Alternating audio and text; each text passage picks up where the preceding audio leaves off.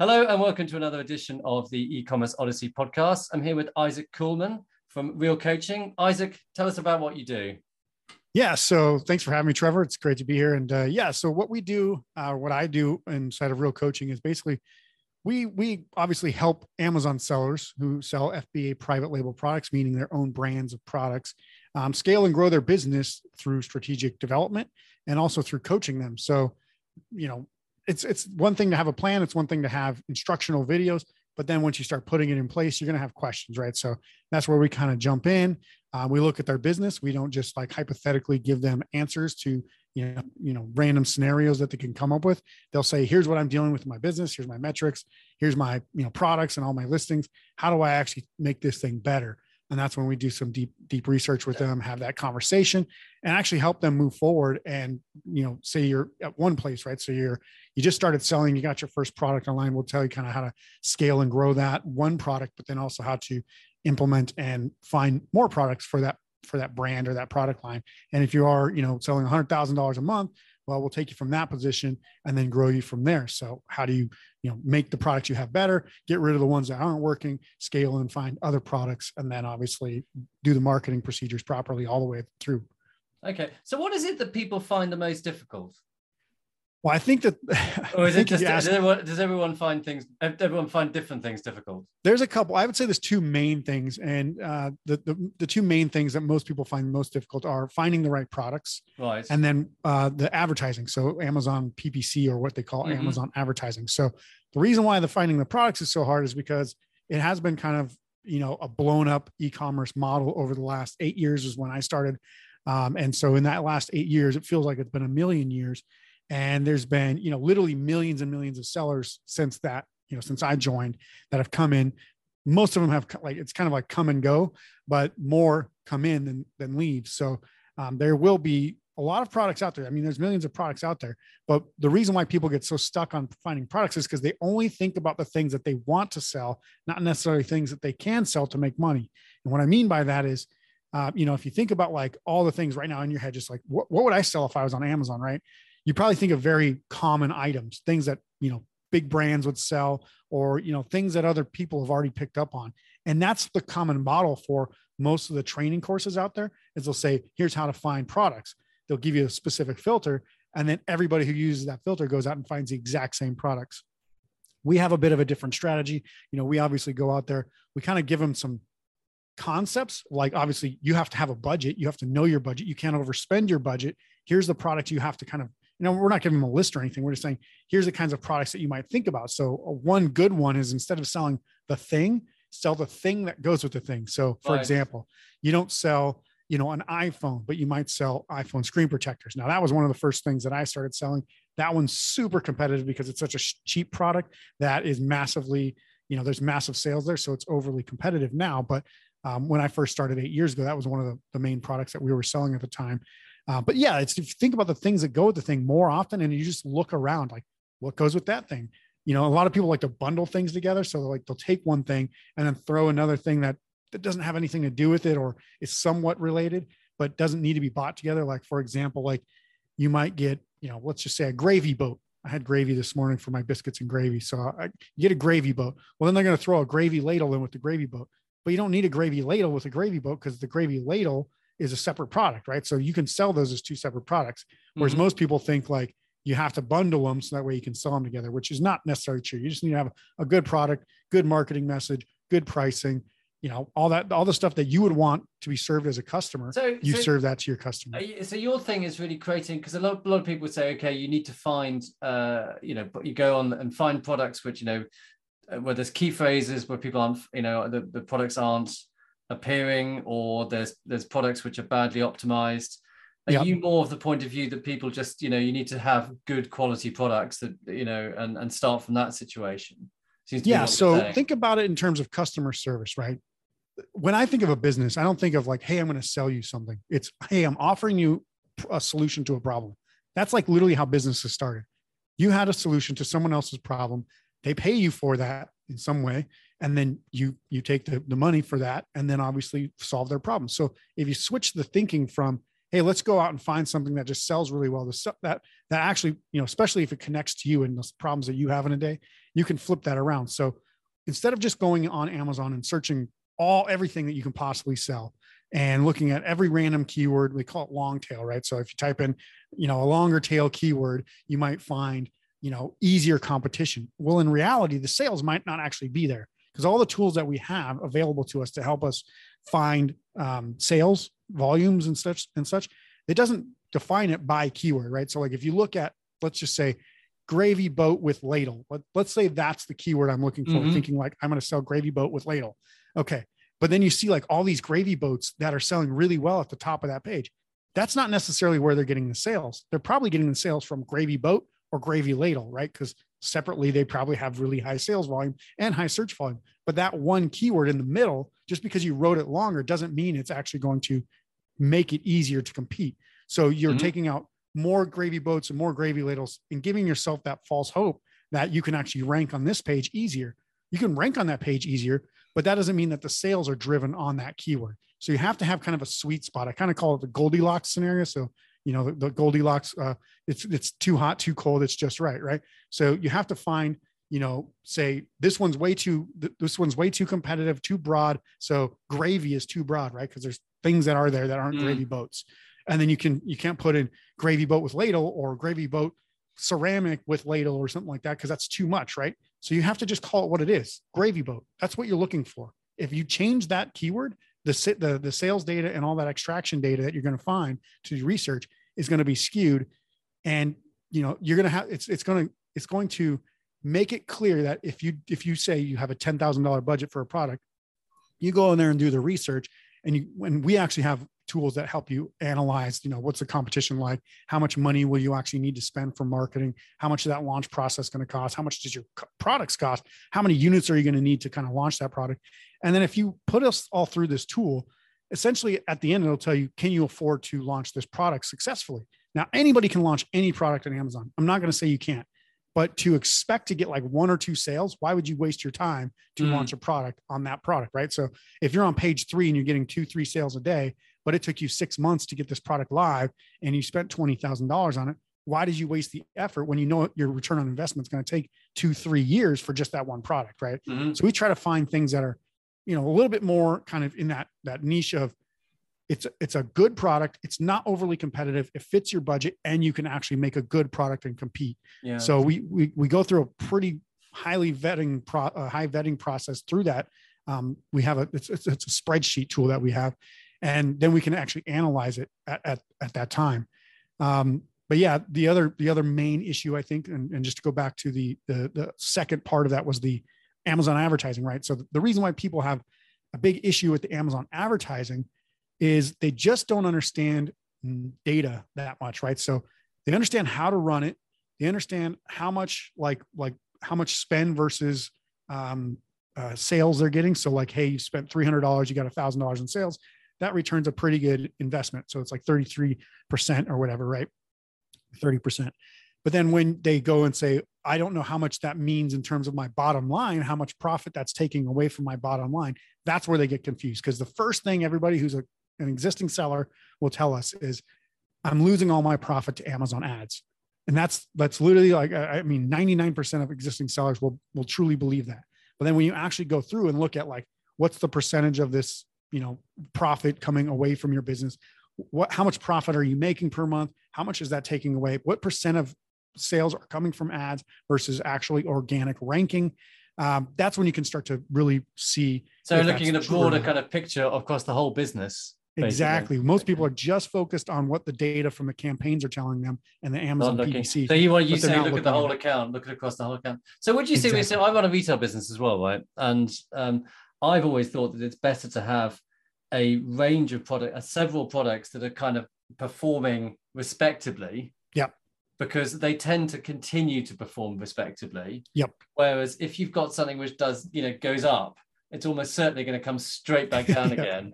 And loads of other people will pile in and try and, you know, do similar products.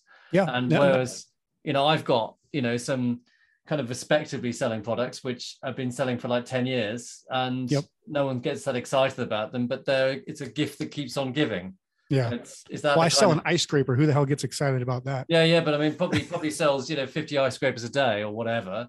Well, in the UK on my birthday this year, on November 29th, I sold 966 units in one day, which was pretty nice. Well, it was a particularly cold day, presumably. Yeah. So I was like, nice. Keep it cold in the UK for just one more day. Well, so someone bought it on Amazon.com and got it shipped to the UK, or oh no, I sell in the UK as well on Amazon.com. Okay, but yeah. Cool. So tell me, so what was your? So you work as a retailer as well? I do not. I literally just sell on Amazon. I mean, I put like a Shopify store out there, but I don't. Well, so you run an Amazon business, retail business, as well as doing coaching. Yeah. Sorry. Yeah. So I have my own brands. I have two brands actually right now. Mm-hmm. Yeah. So what do you think? I mean, how many products do you have in your brands? If it's not don't tell me, how big is your portfolio? Yeah. So the first one I started about 5 years ago. It's more of like I wouldn't say an experiment, but it's more of like an example. Yeah. So it's the one with the ice scraper in it. It's an automotive category product or a brand. And I've been selling that for 5 years. That one only has three. I had four, took one away. It only has three products. I'm actually going to be winding two of them off and keeping one. It's like I said, it's more for like just use of data and stuff like that. Yeah. To show as a case study. But then I've just started another brand in late September of 2020. It's got three products and I'm going to be launching another probably two or three in the next year. So that one's pretty new. What I try to do is I try to scale it at a way that a normal person would do it, instead of saying, here, let's throw $100,000 and then blow it up and just show that, you can still make a bunch of money out there. You can get sales, like if you just spend a lot, but that doesn't mean you're going to get profit. So right, okay. The goal with every business that I run is to make dollars profit. You can always sell dollars for $1, Yeah. $5 for $1. Thanks. Yeah. Yeah. So, so what is your, there's obviously a lot of programs out there, right? Yeah. What makes your one special? Why should people choose you above other people?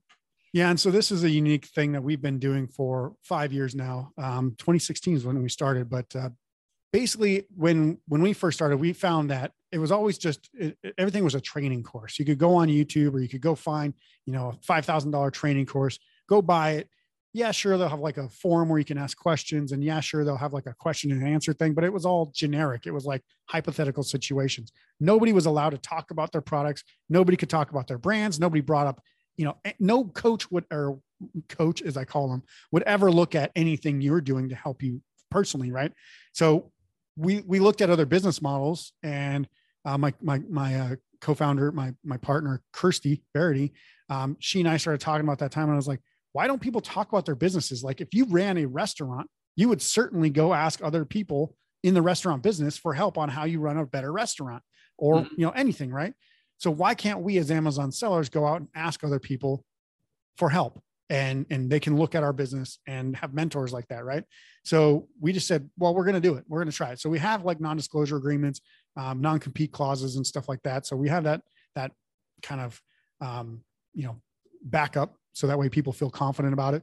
But yeah, we actually show our products to all of our members. We show, they show their products to us, and we work through the process of, what's holding you back. So if you look at their metrics, that's where it really starts. Like if you have an existing business and you don't know what your key metrics are in your business, you don't know, you're flying blind. Like you have no idea what to fix. Is your conversion low? Well, we have ways to fix that.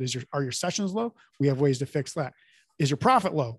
Fix that, right? So there's definitely things, keyword ranking, reviews, ratings, all that stuff matters. Your pricing versus your competitor, all that stuff matters. But if you don't know that and you're not really thinking outside of your own perspective, you're just thinking, I'm going to raise the price so I can get more profit.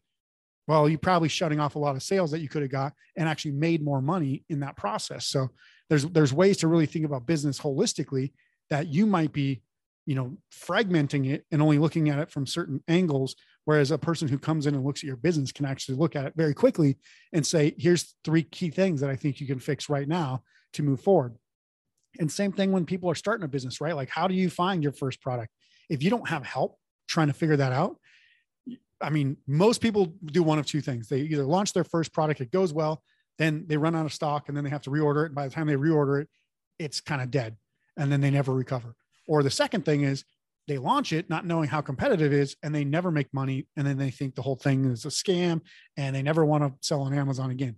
So yeah, if you don't have help, those are the two options that you basically end up having. No, neither one of those roads is a fun road to go down. That's why you need some of that, you know, guidance. You know, if I'm putting $15,000, $20,000 into something, don't you think I'm going to go ask somebody for help before I do that? Like, of course I would. I put money into the stock market and investments like that. I don't just do that blindly. I go talk to people who know what the hell they're talking about and ask them what they're doing and how that would actually make sense and what things to look for. And that's when that actually, you know, that's when you can actually make a more confident decision moving forward. And that's the one thing that we've done for years that almost nobody else does. As far as I know, nobody else does it the way. So it's the hands-on. So you think you're much more hands-on than other. Yeah. So we don't onboard like 1,000 people at a time or anything like that. We basically stick to about 20, 30 people at a time. So that way we can work hands-on with them. Just like a classroom, right? It's like, you know, you're not going to get training delivered to you accurately if, you know, 1,000 people are coming in at a time, right? You know, that's what most training programs try to do. They try to get everybody on board, take the money, and then figure out the problems later. Whereas we thought ahead, like, what results do we want the customers to get? So the members need to get a product. They need to get better sales, more profit, whatever, right? So we started with the problems and then reverse engineered it to how can we fix that? And so the main thing that kept coming up was hands-on. So do you have a certain cohort you take on in one go? And tell us how you structure it? Yeah, so that's exactly right. So we basically will say, well, it's not like a start, stop, finish, like a start and stop kind of thing. It's more fluid, but we do have, like, we onboard people monthly. So that way we can work through, you know, all the problems they have and then move forward. Now, we don't have a specific set start, you know, time, start and stop time for everybody. We can work with people as long as they need to be worked with, right? So they need 1.5 years or 3 months or whatever it is. Like, you know, everybody needs a certain different thing. And then obviously the coaching programs are tailored to that need. So we try to help people where they are for as long as they need help, and then obviously show them how to scale that business, you know, as a smarter, better business owner versus let's do it for you. Let's do a service for you. Here's that product. We just launched it for you and you know nothing about how it's done. And when you do that, you know, if you have everything done for you, you tend to not be able to replicate the process. So once you pay for that service, you can't do it again. So you then have to go back and pay for that service again. Whereas we kind of, if I can equate it to an analogy, it'd be like the dentist, right? The dentist tells you, brush your teeth every day, floss every day, you know, do mouthwash, protect your teeth, right? Whereas, you know, everybody else is just treating your symptoms. Like, doctors are only treating your symptoms. They're not necessarily treating the thing, the root cause of what's causing it, right? So we're like the dentist. We don't necessarily want you to have to be in this position where you need us, but when you do need us, or most people will need somebody to help them, we want you to be able to understand how to treat the root causes of the business from essentially failing. So that way you can actually build it properly yourself with or without us in the end game, right? So do you think, are you a fan of your clients and yourself? I mean, is it white label or own label products that people are mostly? Yeah. So, I mean, it's private label. Some people kind of intermingle the terms white label and private label. White label usually means you're taking somebody else's product and putting a label on it. Right? Yeah. An own label, I mean, things developed from scratch. Yeah. So we do, I mean, white label in that version would be the term that we would say. Doing it from scratch, like an invention or something, that would be pretty tough. Or even like just altering something quite significantly is usually pretty tough, unless you know that there's demand already there and you're just tweaking certain things to make it better. I have seen several people do that, which is great. They have an insight of a product and say, you know what, I can probably sell it for a little bit more if I include this stuff that makes it better. It's not like I'm including extra products in there. I'm including, you know, it might be a new version of that product. And when they do that, it usually works out pretty well. But yeah, you can't invent something and sell it on Amazon, because again, people usually search through a keyword, right? Unless there's a very specific keyword that you can launch on, get ranking for, and you believe that people will buy yours on that thing. You know, I'm going to make something up here, but, you know, let's just say I've got a new product called a toilet flusher, something that makes your toilet flush without you having to do anything, right? So I don't know what that would look like, but I don't think a lot of people are going on Amazon right now and typing in toilet flusher to see what is there, right? Like, no one's really thinking of like, hey, I want something to flush my toilet. No, it's if there is, I mean, I can't imagine it's a high search volume. So you can't just make stuff up and then go out and sell it because no one's looking for it. You can do that on stuff like Kickstarter or Indiegogo or whatever, where, you know, you can get people, but you usually have to have a list or a big marketing budget for that. You know, if you have to educate an entire consumer base on what a product is. Yeah. So it's really about finding, your clients will go on to sites like Alibaba and find products and rebrand them using their own branding. Yeah. So obviously using Amazon as the catalyst for the products that they're looking for, then they see the type and they'll buy their competitors' products, see what it's like, how good it is, what kind of marketing stuff they'll do. They'll go contact factories. We actually suggest using sourcing agents, which are people in China who help you find, the better factories, not just Alibaba factories, because Alibaba, if anybody's ever used that, everybody knows it's a Chinese to Western civilization kind of site where they'll lure you in with basically saying yes to everything. And then terms change, prices change, quality changes by the time you get to the actual product, because most of the time you're not talking to a factory representative, you're talking to a salesperson on the Alibaba website who's kind of loosely interacting with a factory, and they basically just say, yeah, let's get you on and we'll move forward.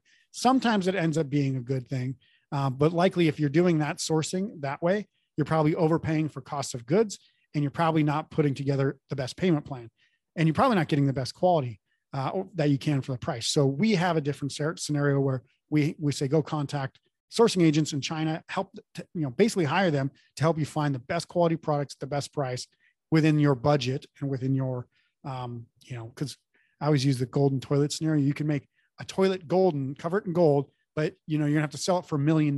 So who's gonna buy $1 million toilet? Probably very few people. That's like on Amazon, you can make the world's greatest product, but if you have to sell it for like 3-4 times the normal price, it's probably outpriced, right? So like the average consumer is not gonna buy it. People on Amazon want great quality, which means great price, great product. So you don't have to create the world's greatest product. You just have to have a very good product at a very good price. Good for the price, basically. Yeah. Okay, cool. Yep. So, no golden toilets. I mean, do you think that it's, I like that. Yeah. Do you think it's becoming more difficult to sell on Amazon? I mean, is it becoming more competitive all the time? I mean, it is.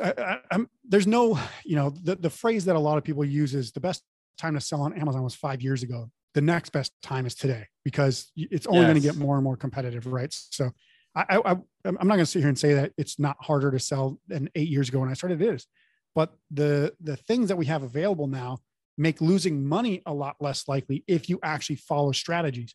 Mm-hmm. When I say that, I mean, if you know the inherent strategies and the inherent risks of going into overly competitive products, you probably will shy away from that. If you know it's out of your budget, you won't do that.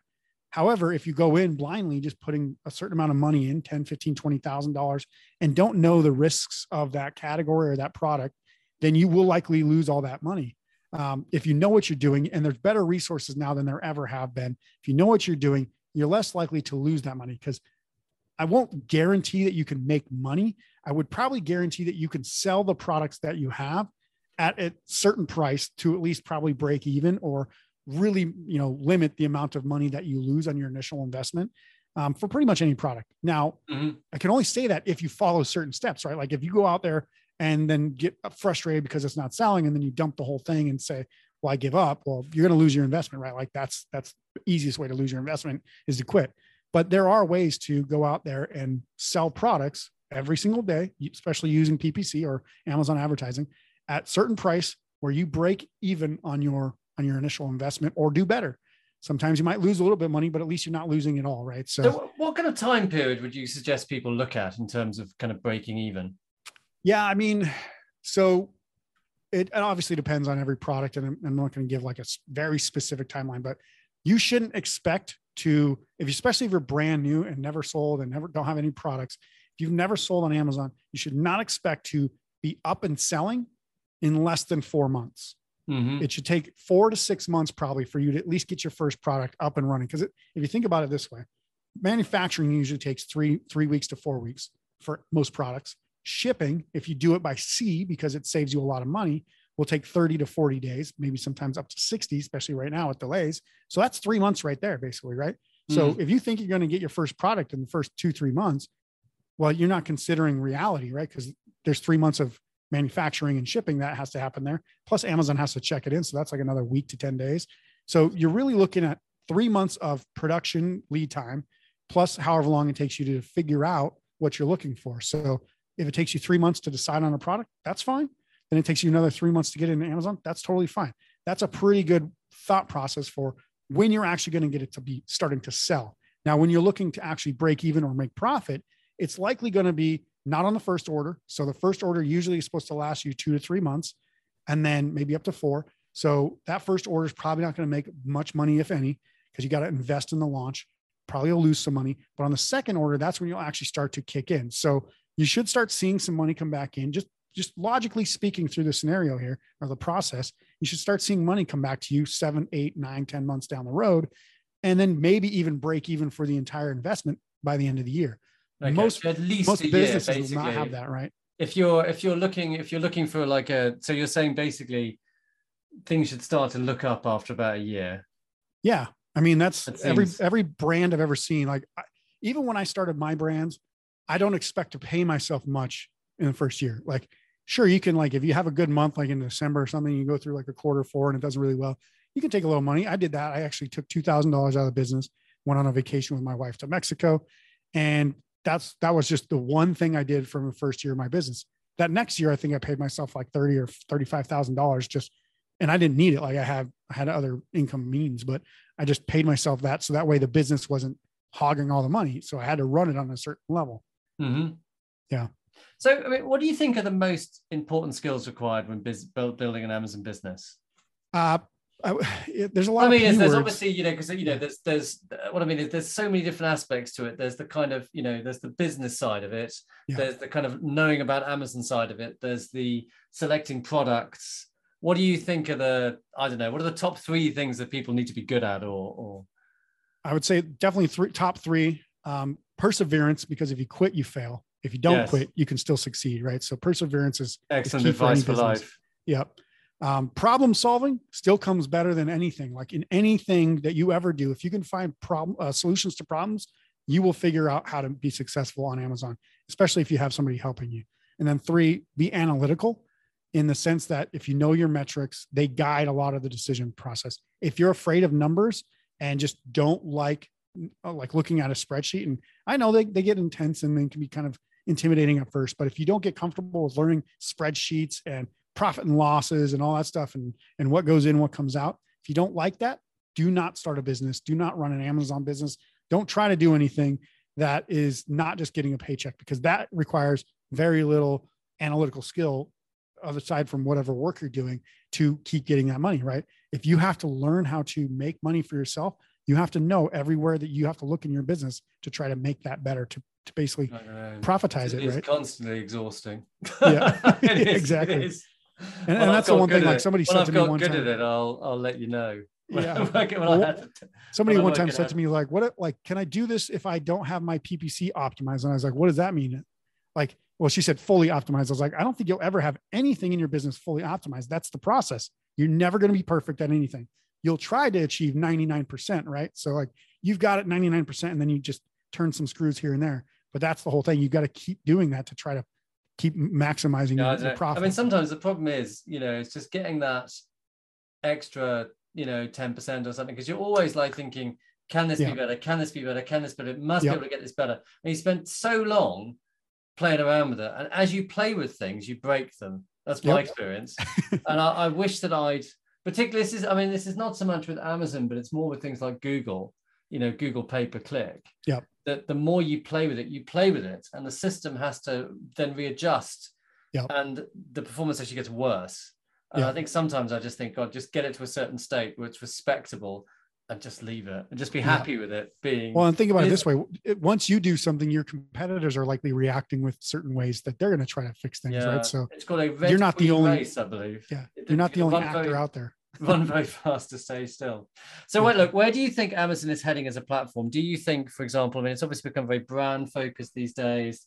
Is it, you know, do you think that they're going to, you know, it's going to have big regulatory problems. Do you think that it's going to have to choose between being a marketplace and being a retailer? What do you think? What are your kind of feelings about where it's going?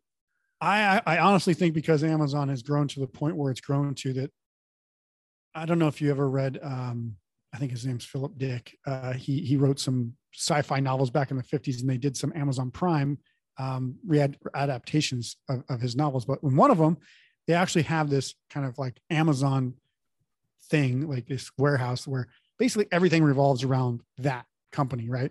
So Amazon, in my opinion, will probably be the closest thing to a completely controlling, monopolized company the world has ever seen in the next 20, 30 years. And what I mean by that is they will practically own all the retail space, either physically or virtually, in the United States and much of other Western countries.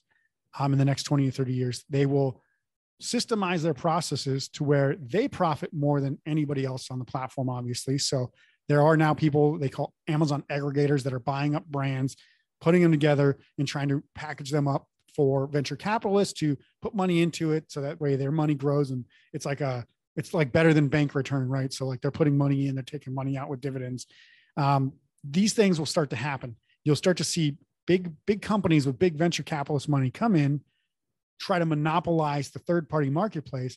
The whole time, Amazon's going to be basically capitalizing off of that, knowing exactly that just because they're out there doesn't mean that they're going to do it better than the third-party brands that sold to them. So they're going to basically be scooping up all these profits from them. And then basically it's going to become a very narrow and bleak scenario where either it's Amazon or the aggregators. And this is still 20, 30 years away. So we're talking this, there's still room here.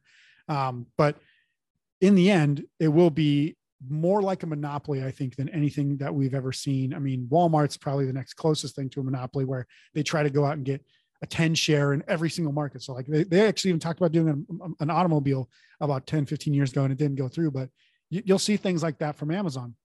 They've tried doing phones. They're doing some other stuff. You'll start to see them doing all that stuff like Apple's doing, like, you know, Google's doing, Tesla's obviously out there trying to do some things. But in the end, I think, honestly, you're going to see Amazon on the moon, and we're going to be harvesting moon rocks from the moon. I think Amazon is a monopoly, and I can see, you can see the monopoly in the way they treat their third-party sellers, and they treat their third-party sellers awfully. Yeah. Right. And I think that, you know, what monopolies do is they hike up prices when they're monopoly, and that's just what they continue to do. I think it's going to be bad for consumers in the end.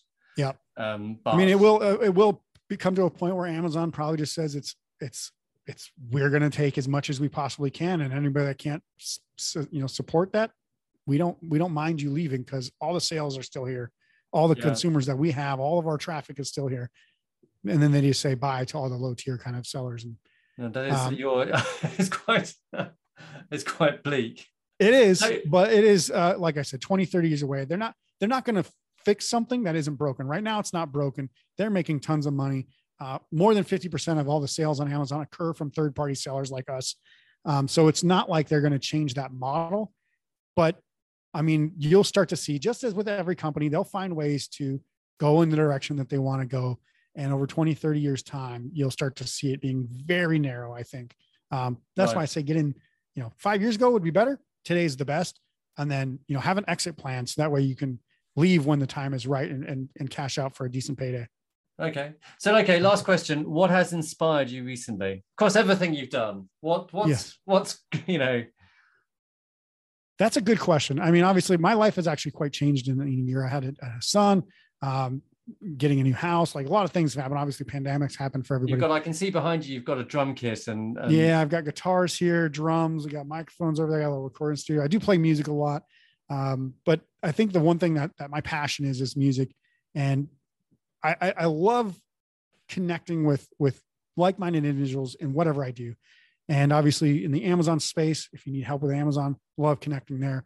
If you are a musician, love connecting there. So I think it's more about the things that bring us joy with the money that we have. So when I say inspiration, I don't mean like you have to have a lot of money to be inspired to do things.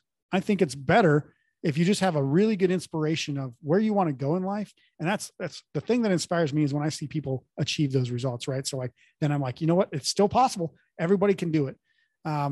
So when I see people get results by following a passion, and Tony Hsieh, I don't know if you know, he's the former co-founder of Zappos.